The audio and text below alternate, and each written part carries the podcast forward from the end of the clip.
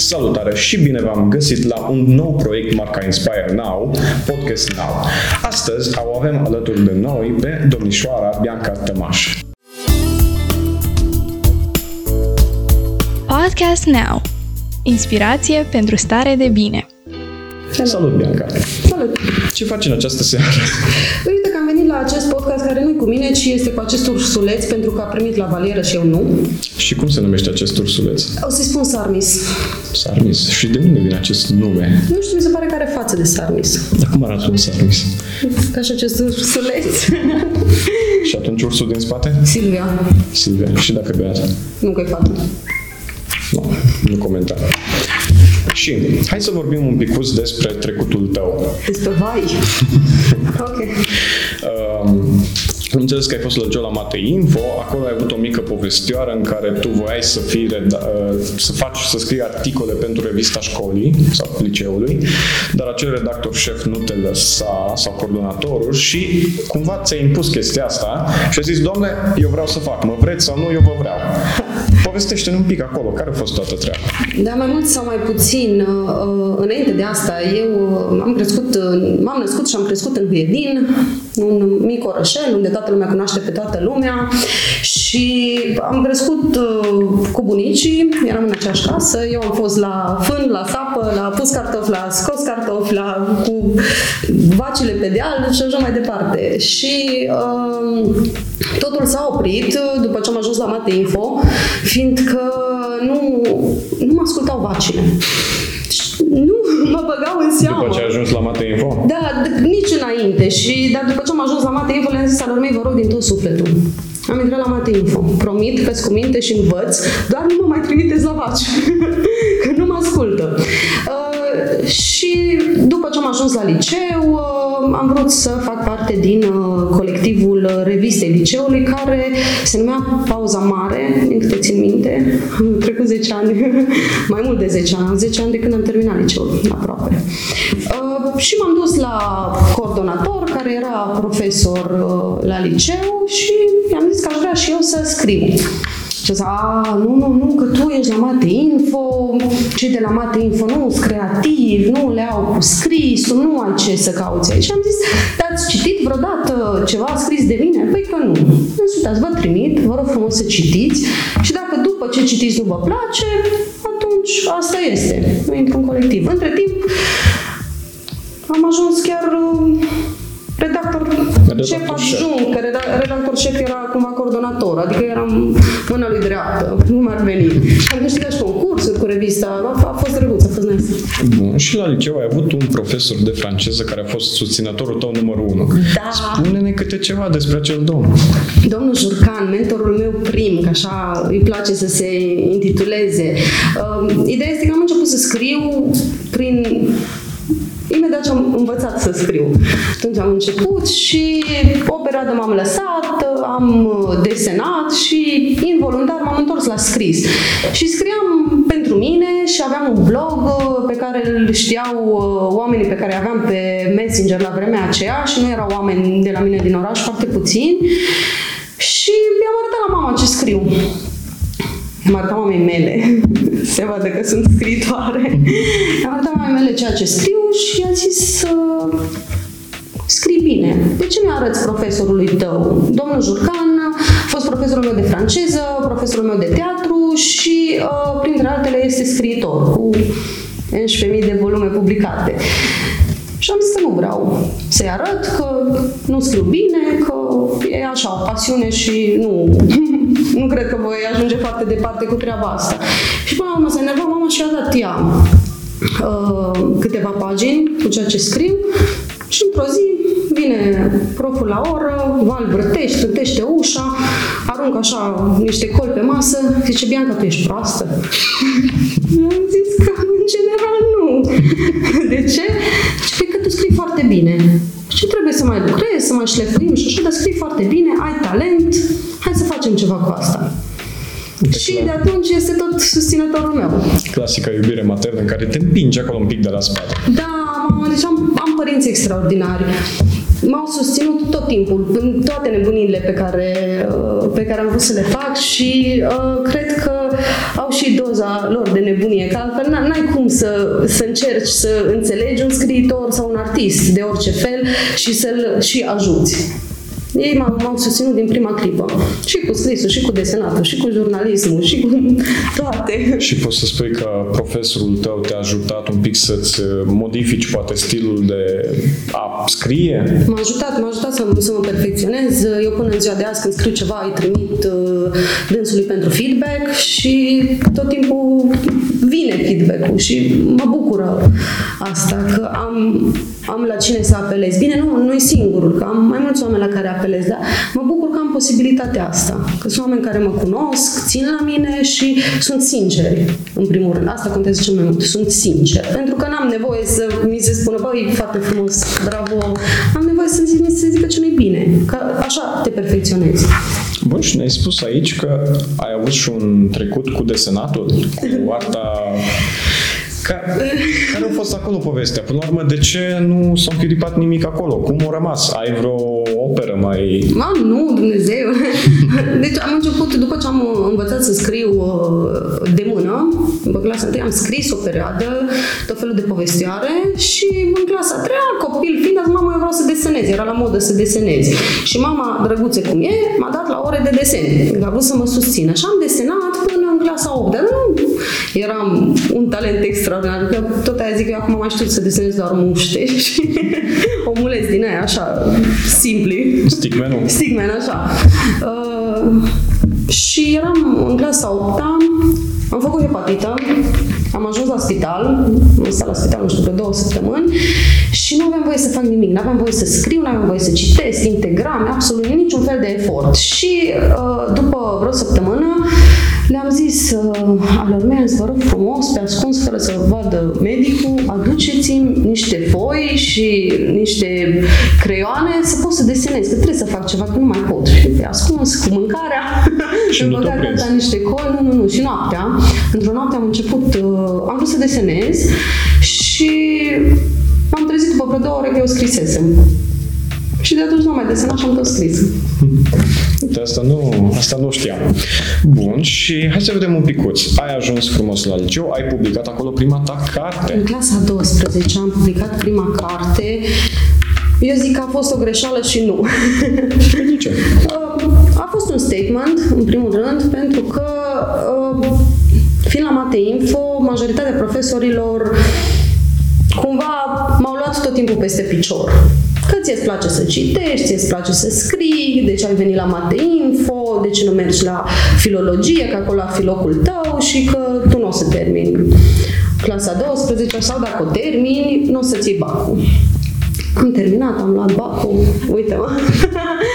și am uitat ce m-ai întrebat.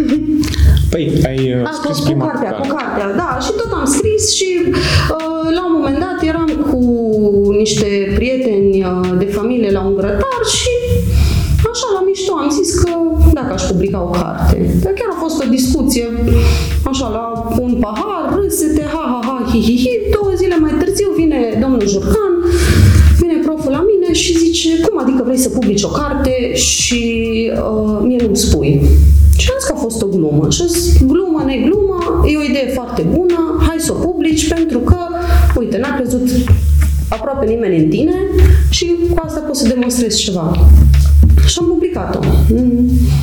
11, cred că 11 ianuarie 2011 sau 2012. 2012. Cred că da. Și aveai deja materialul pregătit sau în da. momentul ăla după acel nu, păhăruț nu, ai am zis? luat tot ce am scris uh, din clasa 8 de când am reluat scrisul, am luat tot, am cu prof, am selectat care erau mai bune, erau poeme în proză, așa scurte, câte o jumătate de pagină, o pagină și am încropit uh, acea carte care se numește Când cerul era pe sfârșite și din care mai uh, există un singur exemplar la mine în casă. și cum a fost să lucrezi în acel moment cu editura? Adică erai foarte tânără, nu prea se așteaptă lumea că, uite, în clasa 12, hai să public o carte. Băi, N-ai avut nicio problemă, niciun N-am avut nicio impediment? problemă, că editurile atâta timp, când timp le dai bani public.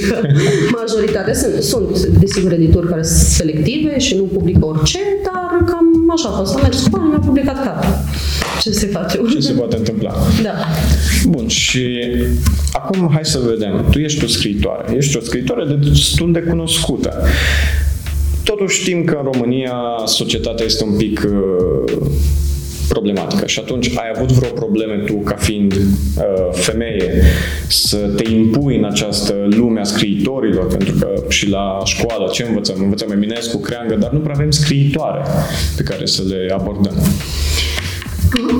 Am uh, avut așa niște chestiuțe, dar destul de minore. Nu pot să zic uh, că au fost uh, remarci foarte grave sau atitudini foarte grave, dar consider că n-ar fi trebuit să fie acele atitudini.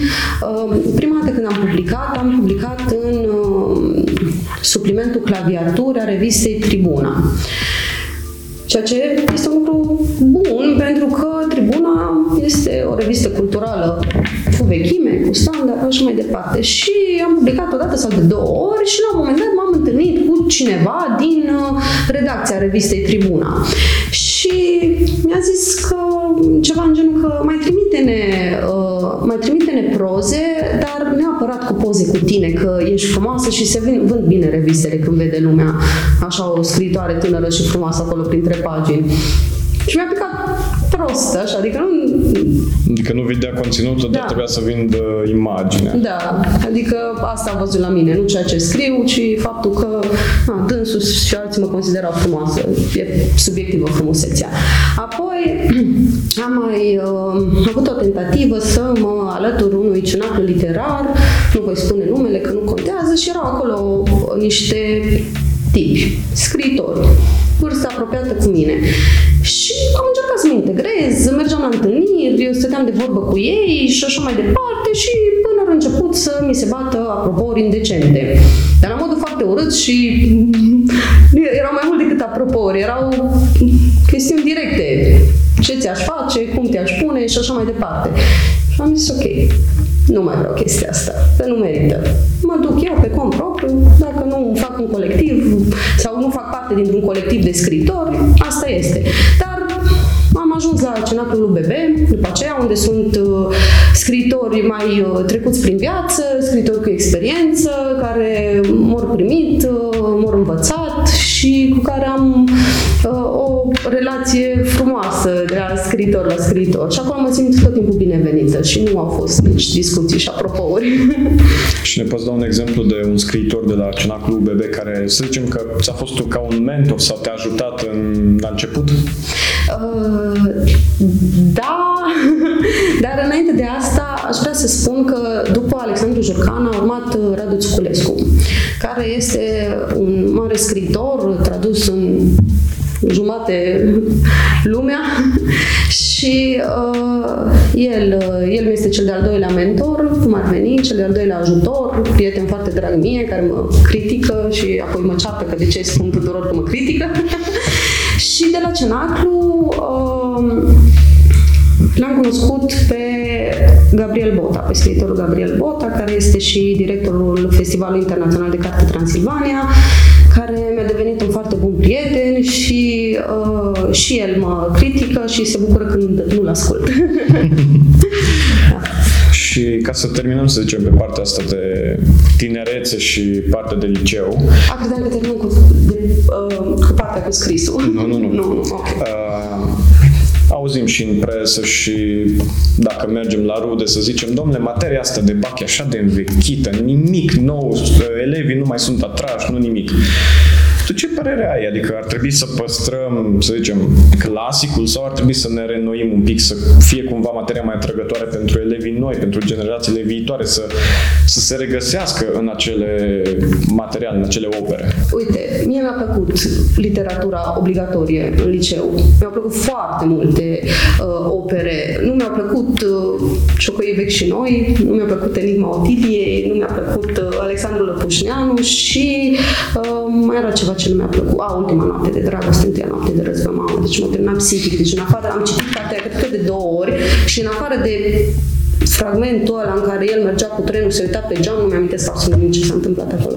Deci, astea, în rest, uh, Mara, Ion, Baltagu, uh, Danila Prepeleac, astea toate mi-au plăcut. Da, cred că ar trebui să, să se axeze și pe scriitori contemporani. Da, aici trebuie să ne gândim că există o problemă. Ok, e un scriitor, poate anul viitor mai apare unul foarte bun, ar trebui inclus și acela.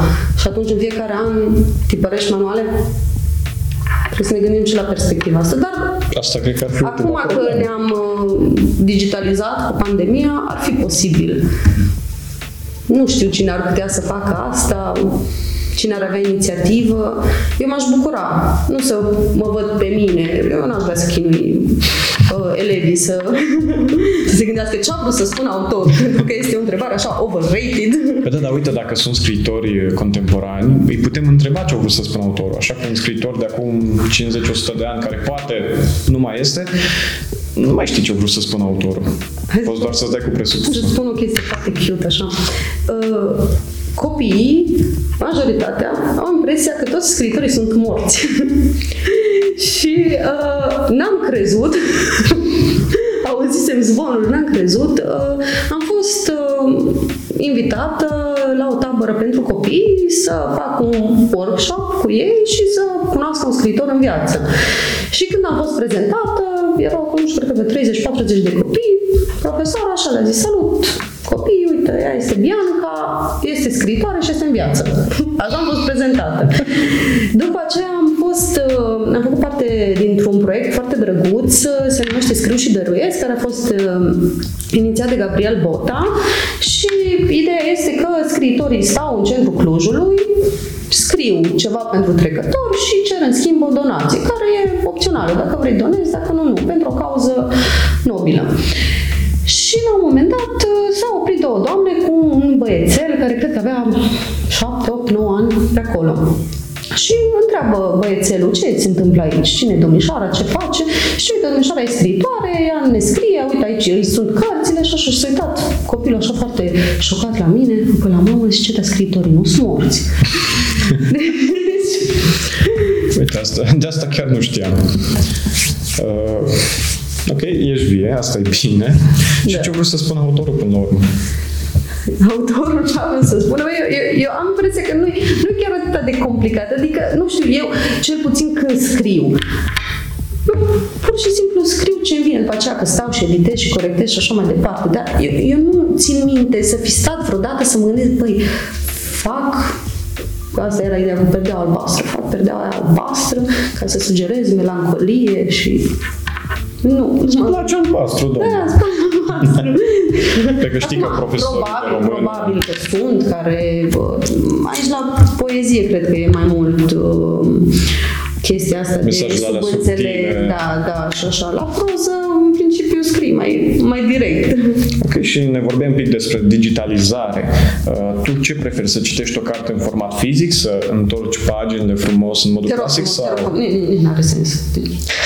Ești conștient că este retorică această întrebare. Nu, bine.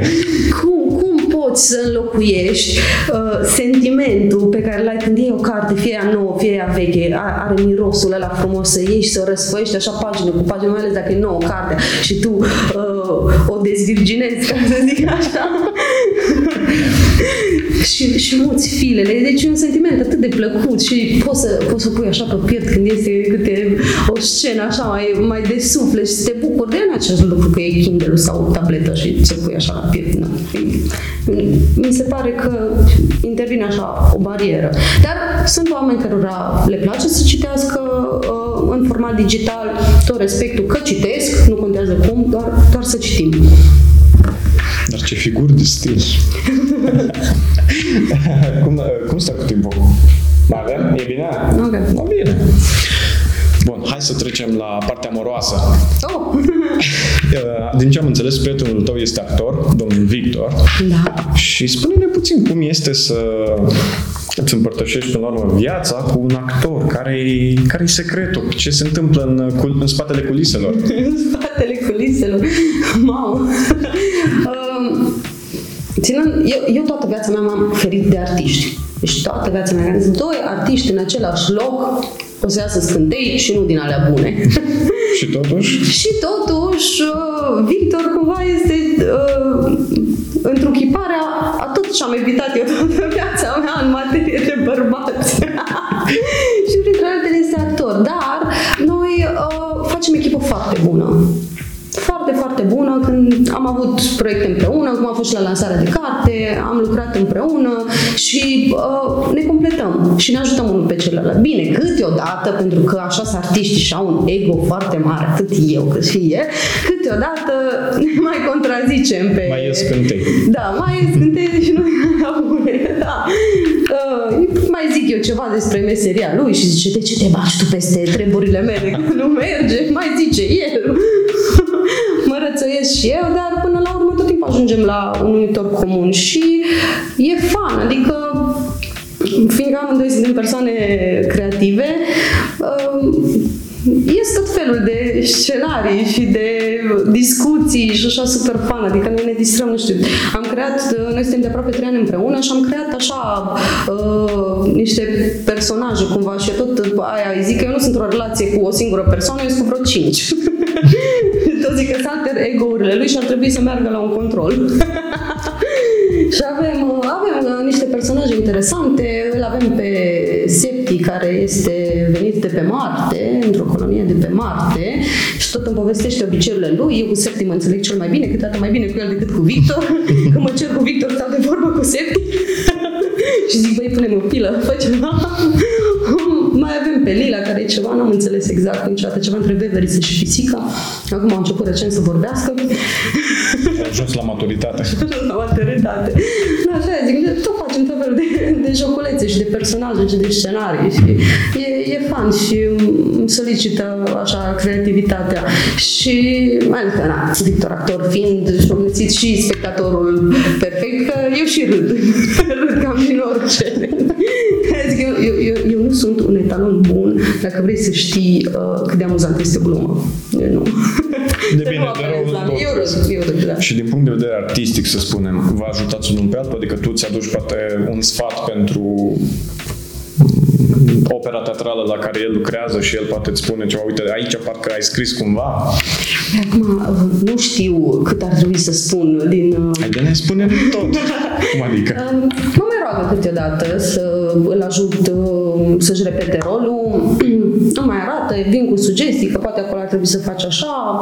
Uh, a avut uh, la un moment dat de jucat rolul unui orb într-un spectacol la teatrul din Petroșani și a zis ne uităm la filme cu orb, să vedem cum să să fură așa puțină meserie. Și ne-am uitat. Ne-am uitat la, uh, cum îi zice, parfum de femeie, oare zice? A, a, ești tânăr. nu, eu nu țin minte nici titluri de filme, nici actor, nici scriitor, nici nimic. Nici, nici cărțile le țin minte, ce citez, că eu țin minte doar sentimentul pe care mi-l lasă cartea respectivă. Dar uh, să revenim. Și uh, cu Victor, uite, spre exemplu, la uh, moartea joacă poker, Uh, m-au ajutat foarte mult atât Victor cât și fratele meu, Ionel. Uh, Ionel a fost cel care a fost atent la detalii. Îi citeam pe, pe măsură ce scriam și el îmi zicea, vezi că Găgica la început era blondă și acum e brunetă și detalii din astea mici pe care eu poate nu le-aș fi sesizat ori de câte ori aș fi citit. Uh, și Victor m-a ajutat foarte mult la partea de dialoguri. El actor fiind, altfel le aude. Da.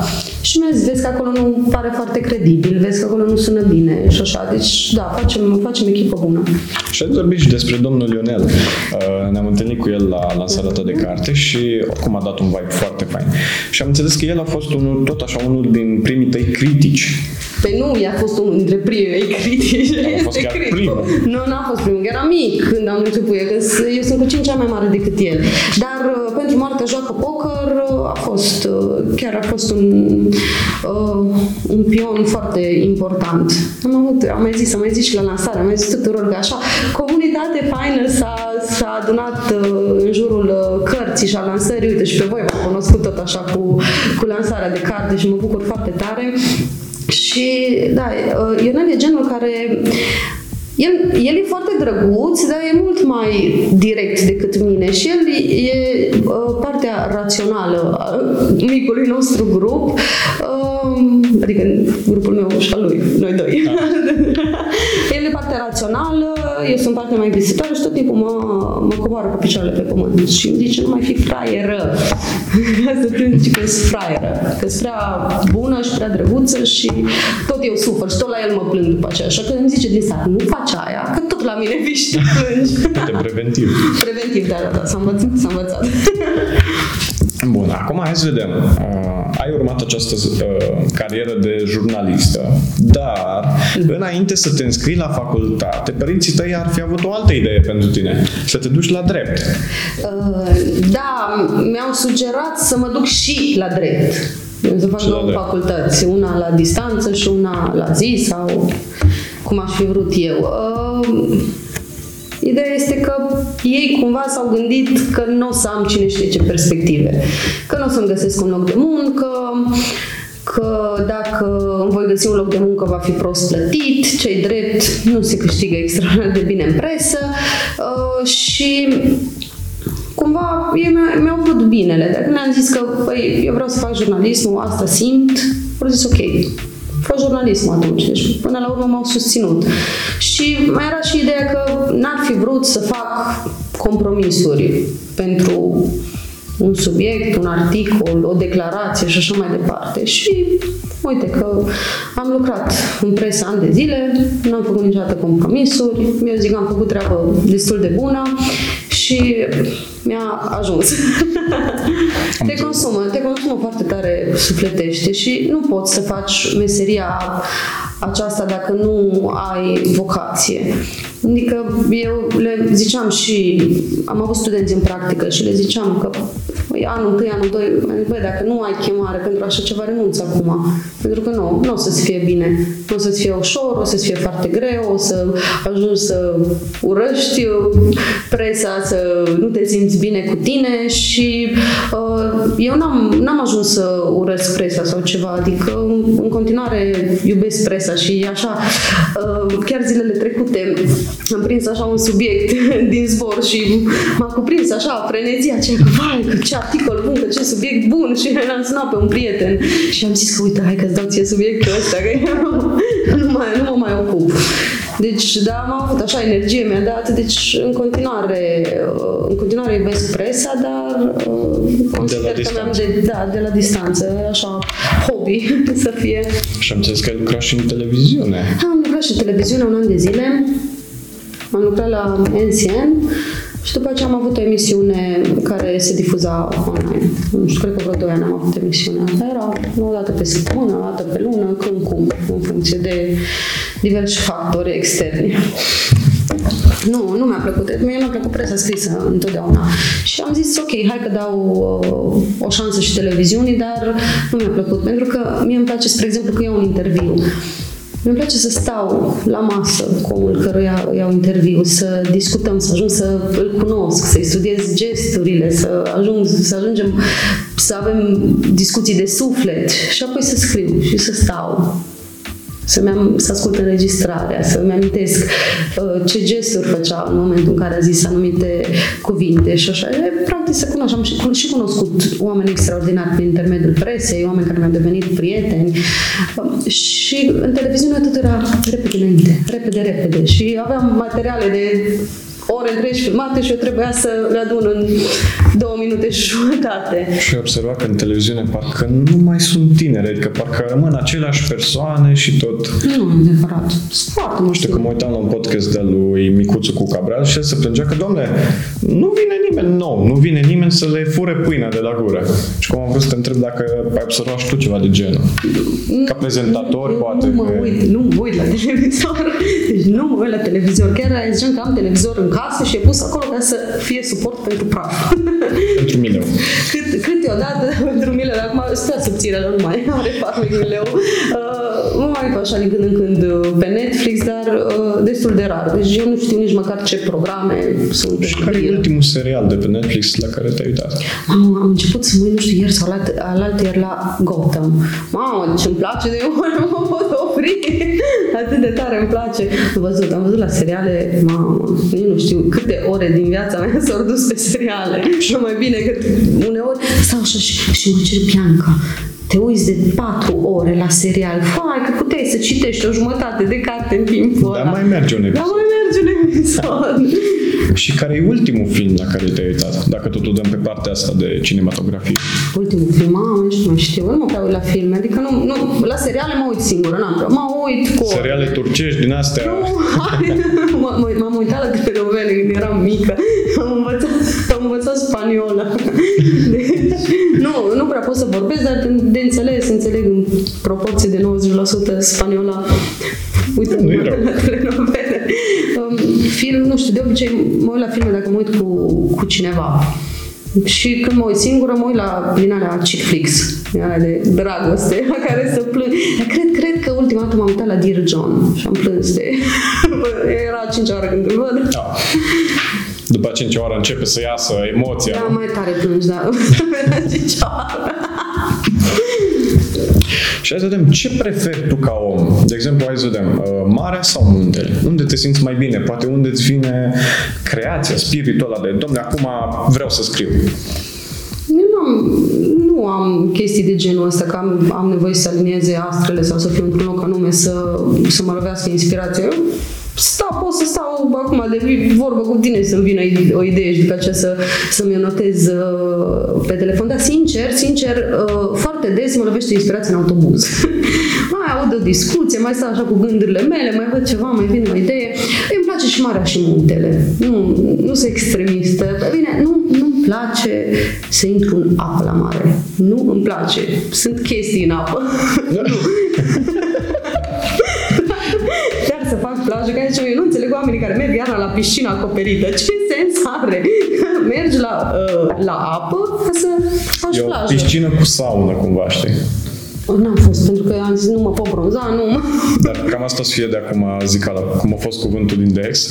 O să avem, în apă sunt chestii, Bianca 2021. Am fost, am fost în 2019 în Italia și am fost cu Victor. El merge la mare pentru apă, eu merg pentru plajă, eu stăteam unde pe ați fost? plajă În și în, Italia? în Italia la vreo 100 de kilometri de Bologna, într-un sătuc din ăsta de vacanță. Am un văr acolo și la el am fost și foarte drăguț. Nu știu, cred că erau vreo 7 km până la plajă. Mergeam cu bicicleta. Um, Când ajungeam la plajă, era plaja amenajată cu șezlonguri, cu barba, așa, dar dacă intrai printr-o pădurice, uh, păduricea aceea era, era, încă este rezervație naturală. Și nu mergeam așa, nu știu, cred că vreo un kilometru sau doi și ajungeam uh, pe o plajă sălbatică.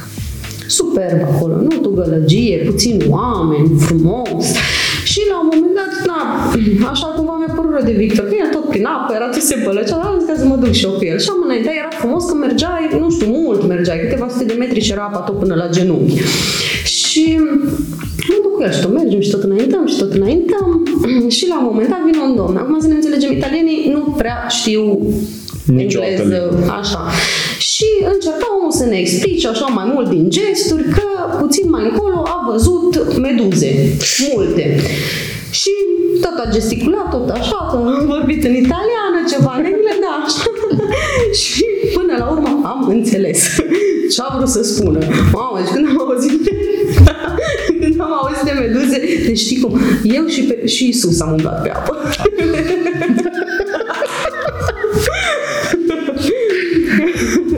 Deci avem două variante pentru thumbnail. Ori în apă sunt chestii, ori eu și Isus am uitat pe apă. Oh, da, da, nu, nu, deci chiar nu, nu vreau să, să jinesc, uh, să jinesc credincioși sau ceva, fiindcă și eu cred, dar mi se pare că nu trebuie să ne luăm atât de în serios și nu trebuie să luăm Figură de nimic. stil în- până la urmă, da. ca între scriitori. Am zis, nu știu, acum o săptămână sau două, am folosit așa o expresie, ceva în genul că uh, dacă mergi nu știu unde, uite și Dumnezeu de tine.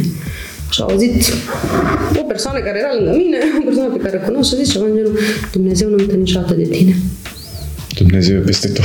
Și eram, dar a fost jignit omul și m-am simțit super prost și am zis, dar e vorba bine. Și zice, păi și eu pot să zic ceva de mama ta și după aceea să zică vorba bine. Și eram, ok, îmi pare rău, m-am simțit super prost și am zis, păi, dar e o expresie, adică e... Bine, Nu, poate unele persoane nu sunt ceva. un pic mai... Da, sunt, sunt, sunt un pic mai sensibile, da, da.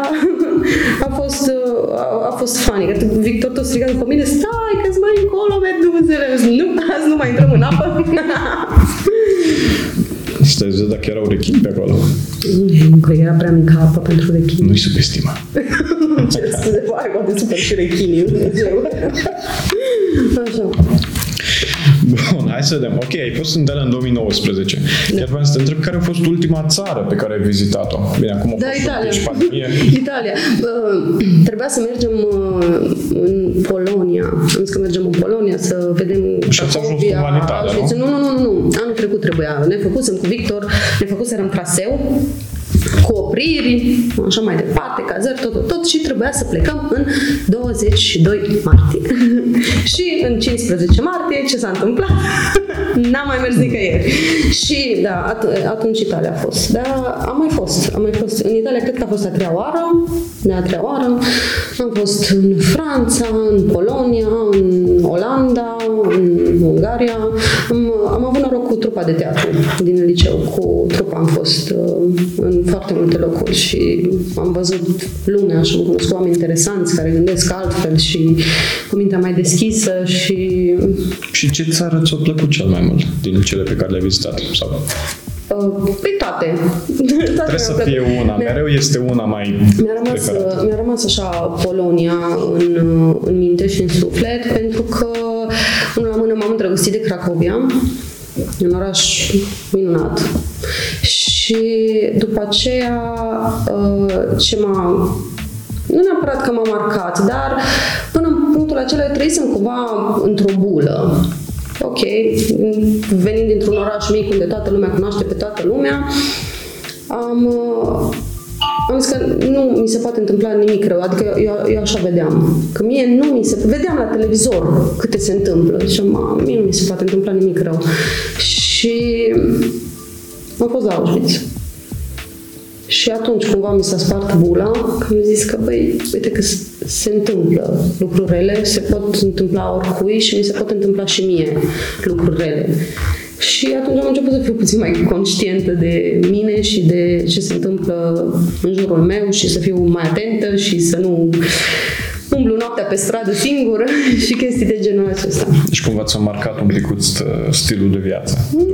Da, puțin. Da, cred că m-am învățat să fiu mai, după cum ziceam, puțin mai conștientă. Nu cred că... Adică sunt la fel de friendly, deci nu mă feresc de oameni sau ceva pe ideea că, băi, poate o să-mi facă rău. Asta e foarte bine. Cumva nu te-ai închis în... Nu, sine. a, ar fi culmea. nu. Da, și, și, și Italia mi-a plăcut super mult pentru că era foarte curat. Bine, cel puțin acolo mi-am fost eu, că sunt conștientă că nu există pădure fără Uscăciuni. us, uscăciuni. Da, uscături, uscăciuni. Uite, Eu nu Asta e o schimb întrebare bună pentru cei din comentarii. Uscături sau uscăciuni? Chiar am mai avut dilema asta la un moment dat și m-am uitat și evident că n-am ținut minte. Um, am ajuns, uh, deci aia zic că în zona în care am fost era totul foarte, foarte curat. Și am ajuns uh, inclusiv plaja, nu vedeam chiștoc, un șervețel, o doză de ceva. Dar sunt cumva un pic mai atenți, să zicem, la mediul care înconjoară. Dar bine, asta e și pentru că e o țară foarte turistică. Mhm. Și atunci oamenii sunt conștienți, domnule, dacă e urât, omul a doua oară nu mai vine și atunci își pierd niște bani. Când la noi, las că merge și așa. Da, da, așa e. Și după ce am stat o săptămână acolo, că asta, asta voiam să zic, am venit și de la aeroport am luat autobuz și am coborât în piața Mărești să schimbăm autobuzul.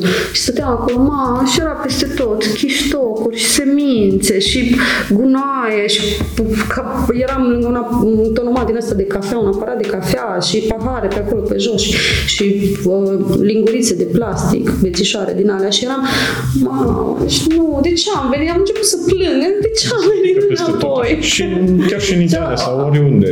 Bine, poate în orașele turistice se pune un pic mai mult accent pe asta, dar e peste tot. Pe aia ziceam că normal că e peste tot, dar așa a fost, că am, că am trecut de la o extremă la alta, a fost așa un șoc pentru mine și mai ales că acolo oamenii sunt, sunt super calți, super friendly, da, nu, nu te prea poți înțelege cu, cu ei, mi-a fost foarte greu. De obicei când mergeam undeva, mergeam cu vărul meu care stă de 15 ani în Italia, știe italiană și ne descurcam. Când am fost cu Victor doar noi doi, ne-a fost foarte greu să ne cumpărăm o înghețată.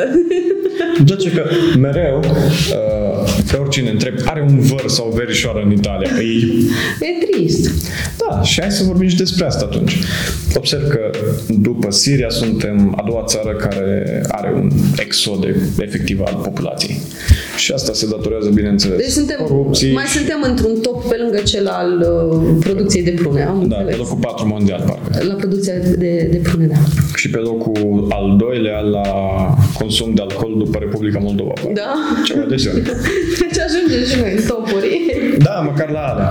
Și îți dai seama, lumea automat o să ducă în străinătate. Ce au ei acolo? Au condiții mai bune, au salarii mai bune, au politicieni care, să zicem, bine, fură și aia, dar fură cu fără cu obraz.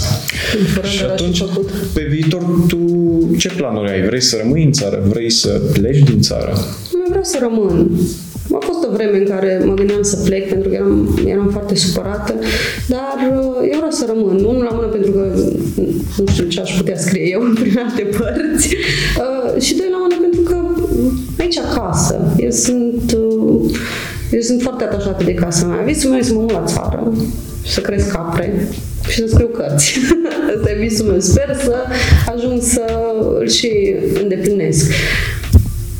E, e frumoasă țara în sine, a noastră. Păcat că locuiesc cu oameni. Da, păcat că e locuită.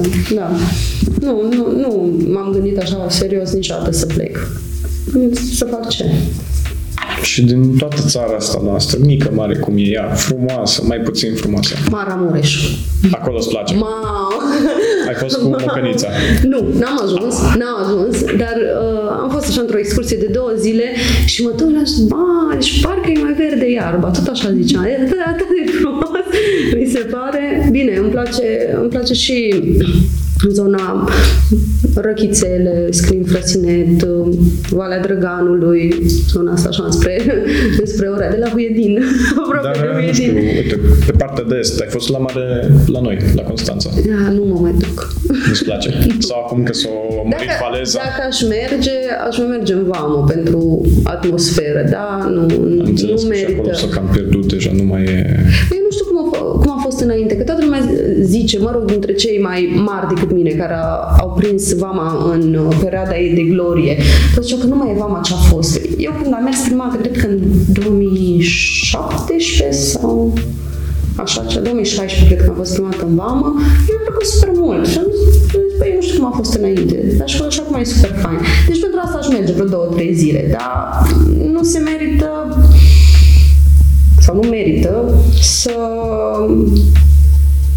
deci trebuie, cei care ne urmăresc trebuie să înțeleagă că suntem super obosiți, că suntem după o zi de muncă, de cursuri, de așa mai departe. Um, nu merită din în ceea ce privește raportul calitate-preț. Adică prefer să mă duc în Italia, spre exemplu, Grecia, Bulgaria, Grecia, la am all fost. inclusiv. Da, să mergi oriunde, oriunde altundeva pentru că ai condiții mai bune cam pentru aceiași bani. Și oare de ce se întâmplă asta? Nu știu, pentru că... Chiar nu știu.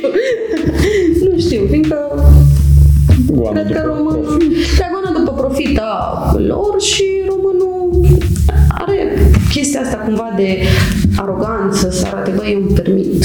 Eu îmi iau, eu îmi iau mașină nu știu de care, chiar dacă bag Nu mai un mănânc. combustibil de 20 de lei și na, sau stăm patru oameni într-o garsonieră, dar avem BMW nu știu de care. Nu, nu mă pricep la mașini. Hai, nu.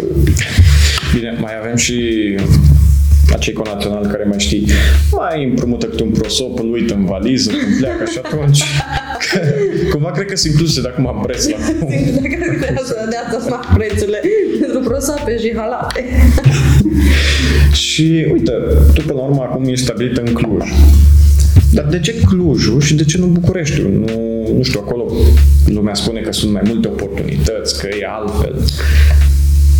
Tu cum vezi chestia Unul asta? la mână, eu sunt din Huiedin, sunt 50 de kilometri de aproape. Am vrut. Am vrut să mă duc la București, să mă duc la București tot așa pentru oportunități uh, și am mers la un moment dat în ianuarie 2000 2018 am fost în vizită la o prietenă și am stat câteva zile și mi-am găsit loc de muncă. Și am sunat-o pe mama și am zis, uite, mi-am găsit loc de muncă, eu mă mut în uh, București. Și am zis, ok, hai, facem să fie bine. Și după aceea, după ce am vorbit cu mama, am mers de câteva ori pe stradă singură, pentru seara, era întuneric deja, iarnă fiind, deci nici măcar nu era foarte târziu, să că era miezul nopții sau ceva. Nu, era șapte, opt. Și m-am interesat cu tot felul de oameni ciudați așa cumva și uh, la un moment dat stăm în stația de tramvai și era un bărbat cu soția și cu copilul lângă. Și cum stăteam așa și așteptam tramvai, mi-am pus mâna pe fund. M-am uitat așa la el și am serios, e soția ta acolo, cu copilul, cu cum? Și așa, pe stradă am văzut oameni uh, ciudați care nu neapărat că s-au legat de mine, mi-au adresat așa cuvinte, nici măcar jigniri sau ceva, dar mi-au creat așa un disconfort, mi-a fost teamă și m-am trezit că eu de câte ori merg prin București, merg așa cu, cu geanta. Nu chiar, și nu ți se pare safe. Da, și am, am realizat că am făcut-o inconștient. Și îmi spun, eu niciodată n-am pățit chestia asta în Cluj. Niciodată nu mi-a fost frică în Cluj. Fie că am mers ziua sau seara. Nu, niciodată în 10 ani de zile nu s-a legat cineva de mine pe stradă în Cluj. Nu m-a urmărit nimeni, nu m-a amenințat nimeni, nu mi-a pus nimeni mâna pe fund în stație. Și așa că am rămas la Cluj. Și mă bucur că am rămas la Cluj. E, e frumos la Cluj. E... O să avem și metrou. o să avem și metrou. E drăguț, oamenii sunt așa friendly și iar ce câteodată mă enervează, dar pe total îmi place, că tot timpul mă duc pe stradă, mă oprește cineva să-mi zică ceva. De obicei mă întreabă câte ora sau cum să ajungă undeva sau în autobuz, mă duc liniște cu autobuz și cineva începe și vorbește cu mine. Random. Câteodată, dar n-am chef. Dar de cele mai multe ori îmi place super tare. Adică vii așa, nu mai văzut niciodată, dar simți că poți să vorbești cu mine. Știu că asta face de obicei bunica mea când merge cu trenul. Își găsește pe cineva, hei, hai să vorbim. da, de obicei, da, oamenii mai în vârstă fac asta în autobuz, dar am pățit și cu, uh, cu tineri. Spre exemplu, acum două seri, uh, am mers cu autobuzul și nu mergea plata cu cardul. Tot era un băiat acolo, tot încerca, tot îi dădea eroare și până la urmă că încerc eu cu telefonul. Și cu telefonul meu am mers și am cumpărat eu bilet. Nu am stat așa un pic de vorbă. Am fost super încântată. Bă, că ce drăguț că m-ai ajutat. Dacă am putut, de ce să nu te ajut? Dar până la urmă, la asta se rezumă totul. Dacă vrei să să faci lumea un pic mai bună. Eu cred că toți putem face lumea mai bună cu pași mici. Fiecare face ceva și dacă suntem 100, 200, 1000, 10.000... Se mulțesc ușor, ușor. Da. E drept și clujenii parcă sunt un pic mai calzi, mai deschiși. Uite, eu vin din Moldova și acolo, bine, și de la școală suntem învățați cumva să ne descurcăm noi. Adică nu lucrăm în grup, lucrăm mai întâi să ne fie nouă bine și pe ei îi lăsăm. Aici am observat că încearcă cumva să te stimuleze, să lucrezi în grup, să, în grup, nu în grup, să ne ajutăm unii pe alții, ceea ce poate și asta duce la o calitate a vieții, cum spune domnul Boc, mai bună. Eu nu știu, nici acum mi-a plăcut proiectele de grup. nu mi-a plăcut. Uite, și asta e un proiect de grup. Oarecum. Aici avem, nu știu cum să zic, uh, avem chestiile trasate cumva. Uh, dar când eram la școală, a, și pe, pe mine efectiv mă, mă termina psihic. Zic, hai, ne împărțim în echipe de câte patru și facem împreună. Nu. Lăsați-mă pe mine să fac. și în facultate tot timpul, când erau proiecte de grup, mi-alegeam colegi care știam că nu o să facă, nu o să-și dea interesul și făceam eu și știam că măcar nu mă încurcă nimeni dacă nu mă ajută. A, luam note mai mari, mai mici, nu conta. Eram mulțumit că nu bloca nimic și-a trecut. Dar uh, e ciudat, pentru că eu sunt foarte sociabilă și am lucrat cu oameni și așa, dar efectiv chestiile astea care țin de educație, nu, niciodată n-am reușit. Aveai o altă viziune, poate, față de ceilalți și voiai să-ți impui viziunea. Artistul din mine voia să facă tabelele altfel. păi bun, și artistul din tine, de cum nu s-o gândit sau poate s-o gândit și nu o mai vrut după să dea și la litere? Mamă, n-am vrut să citesc atâta. N-ai vrut chiar atâta? Băi, n-am vrut să citesc atâta și să și mie să spună ce să citesc. Nu, mie îmi place foarte mult să citesc, pot să citesc să stau să o zi întreagă pe o carte 500 de pagini și să încep încă una, n-am nicio treabă, dar să citesc ce vreau eu. Nu-mi spune ce să citesc. Ai citit, uite, din uh, Shakespeare? Da. Ți s-a părut? Uh, prefer uh, să văd piese de Shakespeare montate pe scenă decât să le citesc. Nu, nu, nu, nu-mi place să citesc teatru. Îmi place să-l văd. Mm, Te-am mâncat, Roman. mă gândeam, mă rog, acolo mă gândeam, știi că eu am avut un prof, Papa Hagi, Așa. și el e nebunit după Shakespeare. Mă rog, îi place să vede, l-a studiat, îi știe toate nebunile. El e, și știe Old English, adică cumva o engleză veche, combinată cu limbi nordice, nebunii. Cumva, noi am avut materii cu el și atunci trebuie și noi să studiem pe Shakespeare. Dar tot așa, parcă erau niște cărți greoaie. Frumoase, nu zic, dar greoaie mai ales că nu aveam o reprezentare vizuală. Și de-aia am vrut să văd un pic cum, cum o percep tu. Este un tip pe Instagram, am dat întâmplător uh, peste el, care tot zice tot felul de fun facts. E nice, deci chiar am aflat chestii interesante de la el și printre altele, chiar zilele trecute, apropo de Shakespeare, uh, zicea că Shakespeare a inventat cuvinte care sunt folosite și în ziua de azi. Da, mi se pare super nice. Îți dai seama că nu ai cuvântul, trebuie să-l faci tu. Și Da. uite, așa făcea și Dante. Ok. Noi acum îl studiem la facultate și omul cumva în momentul în care scria el operele, erau, cred că, peste 50 de diferite dialecte în toată Italia. Și atunci au trebuit să ia unul din ele, cel fiorentin, și să îl răspândească. Și îți dai seama, erau niște cuvinte pe care nu, nu existau la vremea aia. Și atunci omul le-a inventat, efectiv, ca să scrie Divina Comedie, de exemplu. Și poate să o lua și el după Shakespeare, cine știe. Ți-am zis că o să avem ce povesti dacă, Oh. și dacă nu vii cu întrebările pregătite. Tot secretul e ursul. Samis. Exact. Silvia e cam tăcut, așa nu știu ce cu ea astăzi, nu se simte Dați bine. domnule un pic de Bianca, spune-ne și nouă, ai fost anul ăsta în concediu, ai avut timp să mergi în concediu? Am fost... am luat concediu de două ori, dar tot ca să muncesc. Dar am fost. Am fost în concediu nu, o săptămână. Prin februarie mi-a venit mie așa ideea să merg undeva singură. Am cam zis, nu am mers niciodată nicăieri singură. Adică m-am dus, spre exemplu, singură până la București sau m-am dus singură până în Italia. Dar să fac efectiv o excursie singură, n-am făcut uh, asta până acum și uh, prin februarie a început așa să-mi uh, încolțească această idee și nu știu de ce Sighișoara mi-a venit în minte. Și pe măsură ce au trecut lunile, tot mă gândeam la asta și până la urmă am zis ok, mă duc singură în concediu. În la mână simțeam că mă pierdusem undeva pe drumul vieții și simțeam nevoie să mă regăsesc și în al doilea rând voiam să îmi termin romanul și am zis că trebuie puțin să mă rup din viața mea de zi cu zi. Și am zis, ok, bun, Sighișoara, nu mă duc să stau o săptămână la Sighișoara, ce fac o săptămână? Deși până la urmă mi-a părut rău că n-am rămas la Sighișoara, um, am zis că fac un traseu. Și traseul a fost în felul, felul următor, Sighișoara, Brașov, Sibiu, Simeria, Petroșani. M-am urcat în mașină și m-am dus. Toată lumea a fost gândit, singură, condus atâția kilometri. Da, singur, m-am dus, m-am dus mașina. și am ajuns la Sighișoara și am început, așa am făcut filmul, că mă duc și mă plimb, vizitez și apoi mă așez la o terasă, îmi iau un pahar de aperol și scriu.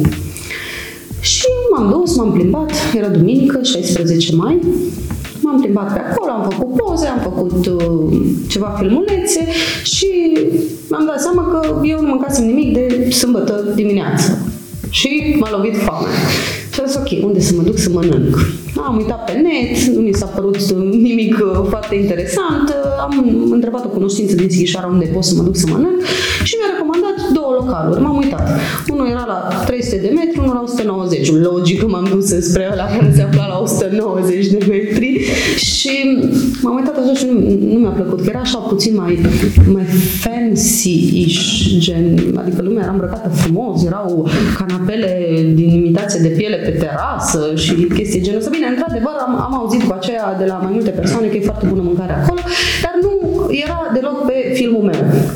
Adică eu eram cu tenis și blugi și un maiou și ghiozdanul cu laptop în spate. nu, nu mă potriveam în peisaj. Și mi-am, mi-am amintit că trecusem pe lângă casa lui Dracula și am zis că dacă toți suntem în temă, mă duc să mănânc acolo. Aduc cerul meniu, mamă, niște scoruri acolo, frate. Am zis, ok, odată vine un concediu, nu mă uit la bani. Și în timp ce mă uitam uh, în meniu să mă decid ce să mănânc, am, uh, a venit un grup foarte gălăgios. Și am zis, ok, nu, îmi strică filmul, mă duc în altă parte. Și mi-era atât de foame și am zis, hai că totuși mă duc acolo să mănânc și după aia îmi schimb terasa. Păi și cum mă uitam eu și mă încercam să fac curaj să urc acolo în terasa aceea cu canapele de imitație de piele, am văzut cu coada ochiului ceva colorat. Și mă uit, umbrele deasupra terasei. Terase, măsuțe din lemn, pe fiecare masă, flori, uh, pe un perete, pe o plantă cățărătoare. Deci locul perfect să găsești inspirația. Și mă așez la masă, vine ospătarul, foarte drăguț, fac cunoștință cu el, povestim, mănânc, încep și scriu, la un moment dat începe și plouă mă duc înăuntru. Și tot scriam, și tot scriam. Și eu când tastez, tastez, nu mă joc. Deja se uitau oamenii, așa că ce, ce scrie cu atâta spor. Și s-a golit localul. Am rămas eu și ospătarii. Ospătarul care m-a servit pe terasă și uh, încă o gagică foarte simpatică. Și gagica tot se uita așa, ba dacă mai plouă, ba așa peste umărul meu să vadă ce scriu, ba. Până la urmă m-a întrebat că nu spui, te rog, ce scrii, că sunt curioasă. Și am explicat de excursie, de roman, așa, așa. Și am ajuns să stau de povești cu ei. Mi-au zis că să cuplu, că urmează să se căsătorească anul viitor, că sunt logodiți. Mi-au povestit cum s-au cunoscut și așa foarte drăguț. Ne-am împrietenit foarte tare. Și eu am că a doua zi lucrează, zis că da, bine, vin să beau cafeaua la voi. Și uh, m-am dus a doua zi, am mai povestit cu ei, am cunoscut-o pe patrona localului, am mai cunoscut un băiat care mi-a povestit despre Sighișoara, mi-a zis unde să mă duc, ce să vizitez, unde să îmi găsesc inspirația. Uh, mi-a recomandat uh, o, un local care se afla undeva sus, unde se vedea super toată Sighișoara. Mamă, și mi-a, mi-a plăcut maxim și oamenii pe care am cunoscut, adică gândește-te că ospătarii m-au invitat la nunta lor. au vorbit de, de două ori cu mine și m-au invitat cu zis că așa conexiune au avut cu mine și după și eu am avut o conexiune cu voi și vin. Cu câte vești te-ai întors la Victor? da, nu la Victor. La cine? E, da. Nu cunosc, nici eu nu cunosc. și uh, după vreo două săptămâni chiar mi-a scris uh, tipa, mi-a trimis poze cu locația, că și-au ales locația pentru nuntă. Și mă întreabă, tu chiar ai vorbit serios că vii la nuntă? Da. Și când i-am povestit uh, mamei mele toată faza, și eu mă întrebat, dar chiar mergi la nuntă, așa că mergi la nuntă, să mergi. Sunt rare chestiile astea. Zic că da, mă duc, dacă am zis că mă duc, mă duc. Și cumva uh, Sighișoara a fost uh, despre uh, redescoperirea lucrurilor care îmi plac la mine și lucrurile din jurul meu, din trecutul meu care mi-au, mi-au plăcut și mi-au făcut bine și așa. Și apoi am ajuns la Brașov. La Brașov am stat la o prietenă de-a mea o scriitoare, Anca Zaharia, și m-am dus. Uh, Brașovul a fost cumva despre învingerea tem- temerilor, uh, despre uh, și despre lucrurile care nu-mi plac la mine și la viața mea. Și în prima zi am urcat la turnul negru și am stat vreo două ore acolo și m-am uitat așa la Brașov și m-am gândit și m-am gândit la tot ce nu, nu, nu-mi place la mine și m-am gândit la uh, anumite întâmplări în care nu mi-a plăcut cum am reacționat și cum aș reacționa dacă s-ar întâmpla din nou și așa mai departe. Mamă, deci când am coborât de acolo pe două ore, parcă până atunci dusesem în spate un sac de 100 de kilograme și acolo am reușit să-l las jos. Deci am fost alt om. și în următoarea zi m-am dus la um, uh, m-am dus pe tâmpa Am urcat cu telecabina și am decis să cobor pe jos. De trei ori m-a întrebat doamna care vindea bilete că sunt sigură că vreau să cobor pe jos. Am zis că da. Am urcat cu telecabina, m-am dus acolo la Belvedere, am pozat, am filmat și să cobor. Și erau două trasee. Am ales unul dintre ele și mă duc, mamă, și la început mi-a fost așa frică. Eram în pădure, eram singură. N-aveam, eram în tenis, nici măcar bocaj n-aveam sau ceva. Nu, să tot cobori, o oră, jumate coborârea sau așa ceva, sau o oră, nu mai știu exact. Uh, și am zis, băi, la ce zile am avut? Că mie mi-era frică, mi-era, mi-era teamă că o să vină un urs sau ceva. Și am zis, dacă vine ursul, sunt două posibilități. Unu, ori o să sune ro alertul de o să se golească pădurea, ori la ce zile am avut, o să ajung prietenă la cataramă cu ursul. și am tot coborât, am tot coborât și că eram pe la jumătatea drumului, am văzut un tip super dubios. De la distanță l-am văzut că era dubios. Și m-am oprit și m-am uitat așa un pic la el și mă gândeam ce să fac, cum să fac, mă gândeam să trec pe lângă el, dacă se leagă de mine, dacă îmi face ceva, mă ia, mă tranșează, mă bagă în saș, mă aruncă pe undeva.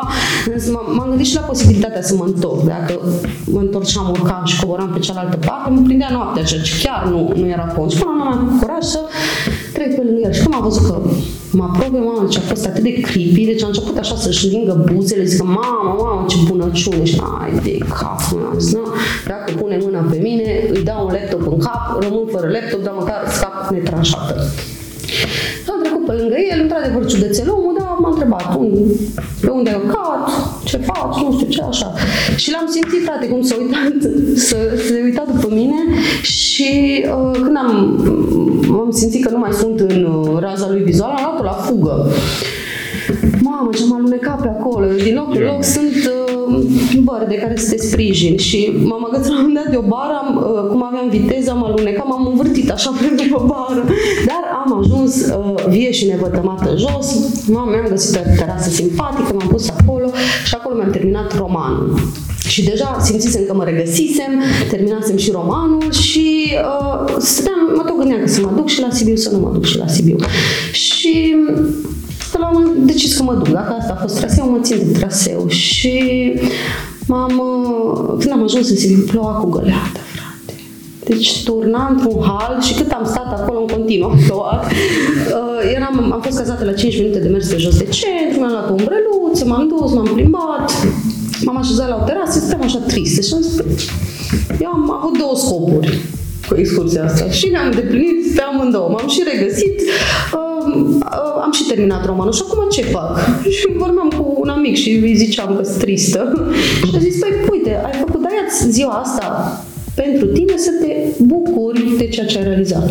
Și așa am făcut. Și m-am dus și m-am uitat la un film. am avut o cazare foarte drăguță, mi-a plăcut să stau acolo. M-am uitat la film, uh, a doua zi am pornit spre Simeria, am fost la niște prieteni de-ai mei pe care știam de multă vreme și atunci cumva ne-am împrietenit și mai tare. S-a creat așa o, o conexiune din asta care cred că nu o să se rupă niciodată. Până acum eram prieteni, dar nu cei mai buni, nu vorbeam tot timpul, nu așa și atunci s-a, s-a strâns așa legătura și a fost foarte drăguț și excursia mea s-a terminat la Petroșani, uh, unde am fost la Victor care a avut spectacol și a fost uh, o încheiere foarte frumoasă pentru excursia mea să văd o piesă de teatru. Cireașa de pe tot. Da, cireașa de pe tot, da. Hmm. Și uite, te-ai gândit uh, cu Victor să puneți în scenă ultima ta carte? păi, au fost discuții uh, pe tema aceasta când uh, am, am zis că Victor m-a ajutat cu dialogurile și așa și când am citit uh, primele des dialogurile dintre moarte și înger uh, să-l întreb dacă îi se par ok, dacă sună bine și așa și mi-a mai dat indicații, chiar a zis că de ce nu, nu faci o, nu scrii o, un text dramatic în care moartea și îngerul să fie personaje principale. Și că e foarte bună. Și chiar m-am apucat de asta înainte să, să fie gata romanul și uh, la lansarea de carte, el și Cristi Har, uh, un prieten, au jucat, uh, nu au jucat din carte, au jucat din, din sceneta pe care am scris-o. O, super. Da? mă bucur, mă bucur. Efectiv, când am văzut am zis, domnule, dacă așa e și carte, adică dacă ai ideea principală, trebuie să o iau. Înainte de, de lansare, ei au tot repetat. Eu am fost cu festivalul, cu munca, cu toate alea, ei s-au tot întâlnit, tot au repetat și um, am zis că, deci noi cu o seară înainte, am mers să aranjăm sala, să punem scaunele, masa, tot, tot, tot și așa era gândit uh, toată povestea, că eu voi fi sub masă cât uh, este sceneta și ies de sub masă, să surprind lumea. Și a fost nimeni, nimeni nu s-a gândit că aș fi sub masă, toată lumea s-a așteptat să vii de pe undeva de prin spate, de prin altă încăpere sau ceva. Și um, au venit și niște prieteni să ne ajute cu scaunele, că 100 și ceva de scaune a durat puțin până le-am aranjat. Și a zis Victor, uite că eu și Cristi vrem să repetăm uh, în spațiu, să ne obișnim cu spațiu și așa și o să vă rugăm să plecați voi care ajutați restul, să putem să ne concentrăm. Și am zis bine și am stat eu așa și m-am gândit puțin. Și după vreo 10 minute mă duc la Victor și zic, da, Victor, nu te supăra, restul pleacă, dar pot să rămân să văd uh, sceneta, nu de alta, dar eu în timpul ăsta nu o să văd că o să fiu sub masă. Zic, da, voi m-am gândit la asta și m-am lăsat, m-am lăsat să văd. și mi-a plăcut super mult. Ei uh, au avut emoții, că zic că niciodată scriitorul nu e de acord cu ce fac actorii. Și mi-a plăcut, chiar n-am, n-am avut de obiectat nimic. Mi-a plăcut super tare ce a Știu că făcut. ajunsesem eu cu Loran și ne uitam în stânga-dreapta. Unde ești? Că știu că îi spusese lui să luăm interviu înainte. Am ajuns un pic târziu și ne uitam, doamne, nimic nicăieri. Poate se pregătește, poate ceva. Nimeni nimic, tu ești de sub masă. Eu am stat, uh, erau deja oameni în sală înainte să înceapă lansarea și n-am vrut să stric surpriza, nici măcar pentru ei, nu știu câți erau, vreo 10-15 oameni în sală. Și a rugat frumos să coboare, să poate să mă pregătesc. Și m-am băgat sub masă, ne-am înțeles cu Bob cum facem, cum ridică masa, toate cele și stăteam acolo cu minte și încercam să, să fac, să nu mă mișc, că n-am fost nea un pic așa rochia, să nu mă mișc, să îmi dau seama câtă lume intră în sală. Și nu știu, au intrat așa foarte pe silent și am zis, mamă, dacă sunt 30-40 de persoane să fiu fericită. Și uh, la un moment dat, când stăteam acolo sub masă, nu știu cum m-am, m-am făit și așa cum se ridicase rochia, deci așa cu totul. Și știam că urmează momentul în care ridică masa. Am zis, mamă, o să-mi vadă toți oamenii, chiloții, vai, trebuie să fac ceva. și să nu mișc cumva fața da. de masă, să-și dea seama oamenii că sunt acolo. A, și cumva cum am reușit, le-am dat coate, genunchi actorilor până la urmă și a, a ieșit ok. Și când am ieșit de sub masă, eu cu ideea că ok, 30-40 de oameni în sală și să fie plin de scaune goale pe acolo. Și când am ieșit de sub masă, de-aia mi-a fost și prima reacție. Mamă, cât sunteți! Eu, de fapt, nu ajutam moartea să trișeze. Vai, cât sunteți. Nu așa, am văzut că știau, știam unde au fost puse scaunele, câte, când am văzut că sunt mult mai multe scaune, că sunt și Să oameni în adunați, picioare. să se ruși pe părți. să- Da, da, da, da, au fost, nu știu, undeva la 150-160 de persoane. Au fost 144 de scaune în total și uh, au fost oameni care au stat și în picioare. Deci pe acolo. Și cred că dacă nu erau cu pandemia și cu restricțiile erau și mai multe. M-am bucurat super tare că atâția oameni și-au rupt din timpul lor liber pentru mine. A fost drăguț, a fost uh, emoționant, a fost uh, copleșitor, a fost nice. Și noi care stăteam acolo liniștiți și uite ce se întâmpla sub masă sau în culise. în culisă. Și eu acolo mă, bă, mă băteam cu rochia.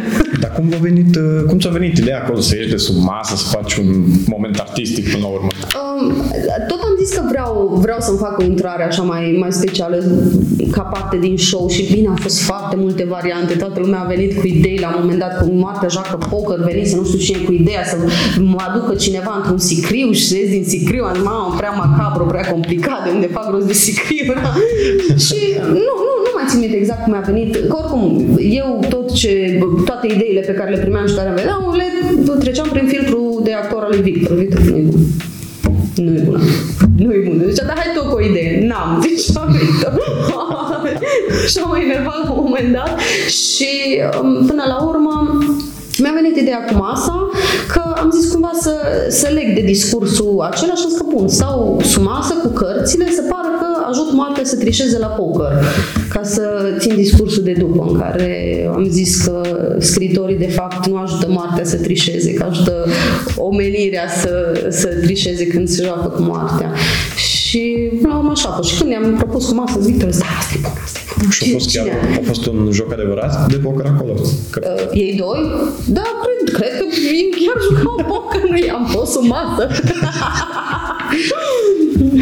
nu știu. Că părea, oricum, sunt niște actori foarte buni asta s-au văzut și gen chiar părea că jucau, că știau, eu nu mă pricep la poker. Dar adică vedeam acolo că i arăta nu știu ce carte și el se nerva și le arunca pe acolo, adică a fost un deliciu, efectiv. Când am fost, că Lorand a făcut pozele pentru afiș și că na, acolo am apărut și eu și am, chiar am jucat poker atunci și eram, mama, am câștigat! Mama, am câștigat! Adică nici nu știu ce fac, dar am câștigat. Eram așa, zis, uite, astea cărțile mele. Și erau, ăsta ai câștigat. mă dunat așa bani, ok. Acolo s-a dus banii pe cameră, nu? Păi nu, că Lora n-a jucat cu noi, că Lora făcea poze. Am jucat cu Moartea și cu Îngerul. Și ce, și ceva? Din carte? De la jocul cu De la jocul, de, da, de la jocul cu Moartea și Îngerul, pe ce? Jetoane din alea care oricum erau ale mele, că era setul meu de poker, deci... Nu mai e nici moarte ce-a fost. Nu mai.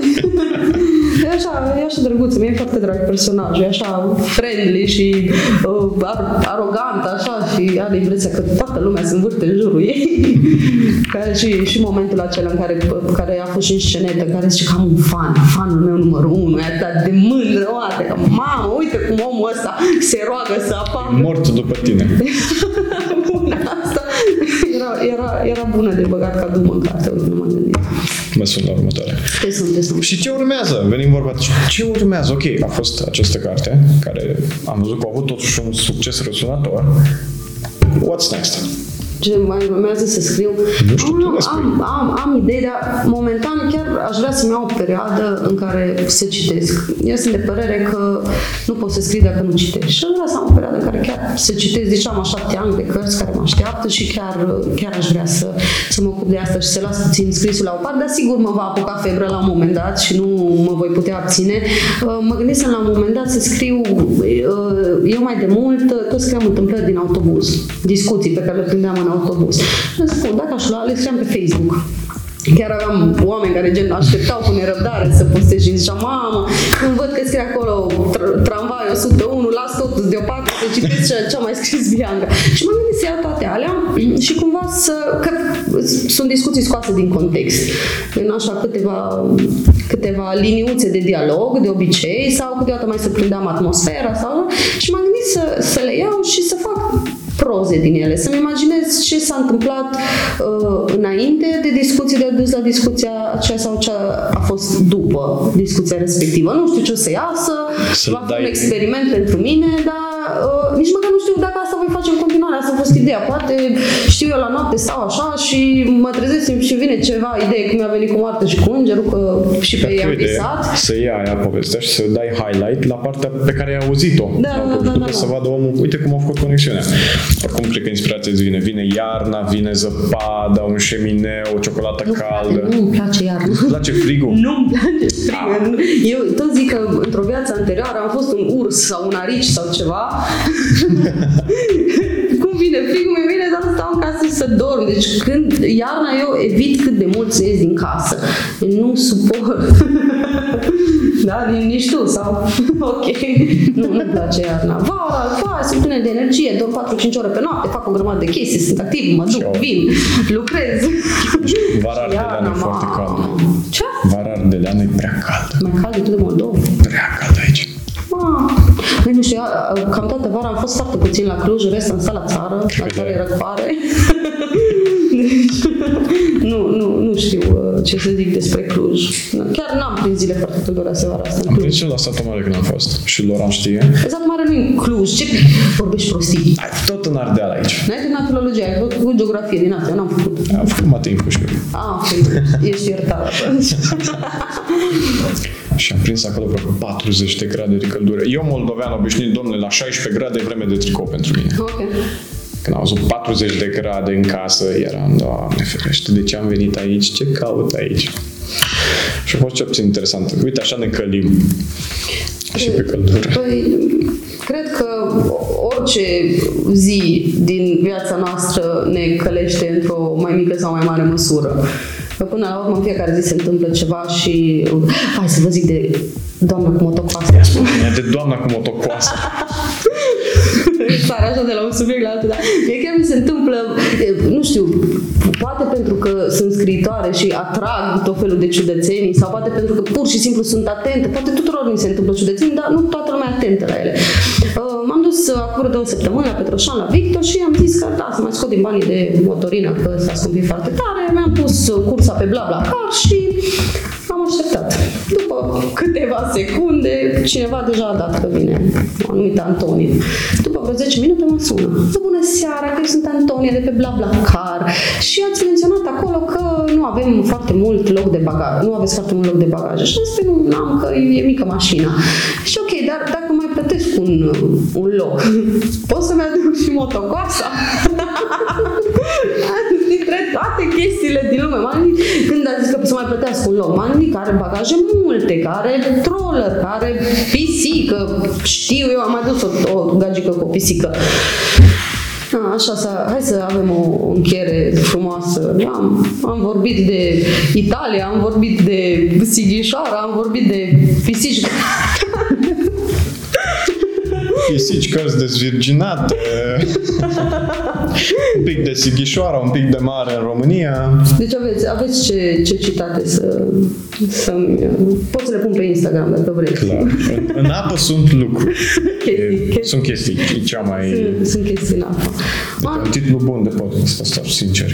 A- Așa rămâne. Mă, eu n-am mai, făcut, n-am mai fost niciodată la un post, podcast. Mi s-au luat interviuri, am fost la radio, am fost la TV, dar așa podcast. e- e- Îmi place ideea asta că sunt discuții așa libere și lumea vorbește așa pe șleau și nu e, cum să zic, uh, rigoarea aceea emisiunilor unde trebuie să fii foarte serios și să ai grijă ce vorbești și așa mai departe. Eu zic că sunt o persoană destul de, de sinceră și de directă și de obicei spun, spun ceea ce gândesc și uh, nu mă ascund. Și asta este bine pe de o parte, rău pe de altă parte, um, dar cred că mai mult e bine pentru că se filtrează foarte bine oamenii. Cei care nu suportă adevărul, știi cum pleacă. Și atunci... O selecție naturală. Da, selecție naturală. Deci de tot timpul, dacă oricine are nevoie de o părere sinceră și directă, să apeleze la mine, puteți să-mi dați follow pe Instagram, bia.maș, Pamas, că nu avem diacritice. Bianca, noi îți mulțumim foarte mult că ai, Oare. ai decis să participi. Uite, ai fost chiar prima persoană care a zis, da, doamne, vreau să fac chestia asta, deși noi n-am mai făcut nici noi așa ceva. Uh, Le mulțumim celor de la Sera pentru că ne-au oferit și ne-au găzduit aici și ne-au oferit acest setup care e uimitor, sincer, și o mini lavalier aici, o nebunie. Uh, Să le dați și lor uh, un subscribe pe YouTube, un follow pe Insta, un follow pe uh, TikTok, nu? Și cam atât a fost pe seara de astăzi. Noi vă mulțumim pentru că ne-ați urmărit. Nu uitați să vă abonați, să dați un like, să dați un share, pentru că asta ne ajută foarte mult și pe noi, și pe Bianca, și pe cei de la Sera. Și ne vedem la podcastul următor. Ciao! Puteți să comandați cartea. Și comandați, domnule, cartea aia că e superbă, e țiță de mâță, e... Seara faină!